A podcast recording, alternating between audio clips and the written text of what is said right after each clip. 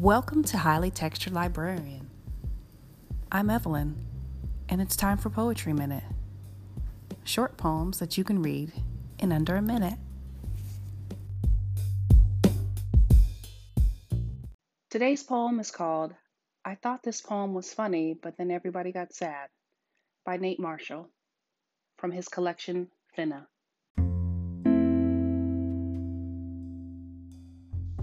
Thought this poem was funny, but then everybody got sad. Your mama's so black, her neighborhood is half bandos and blue lights. Wait, let me try again. Knock, knock. Who there? The debt collector.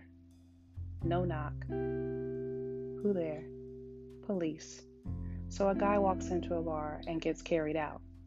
So a woman walks into a bar and gets carried out. So I don't believe in gender, but payroll does. And what's the deal with sweaters? And what's the deal with sweatshops? And what's the deal with this shop? I copped this sweater there. It was a deal. What has a black body and is red all over? I mean, is red all over. I mean, that's the punchline.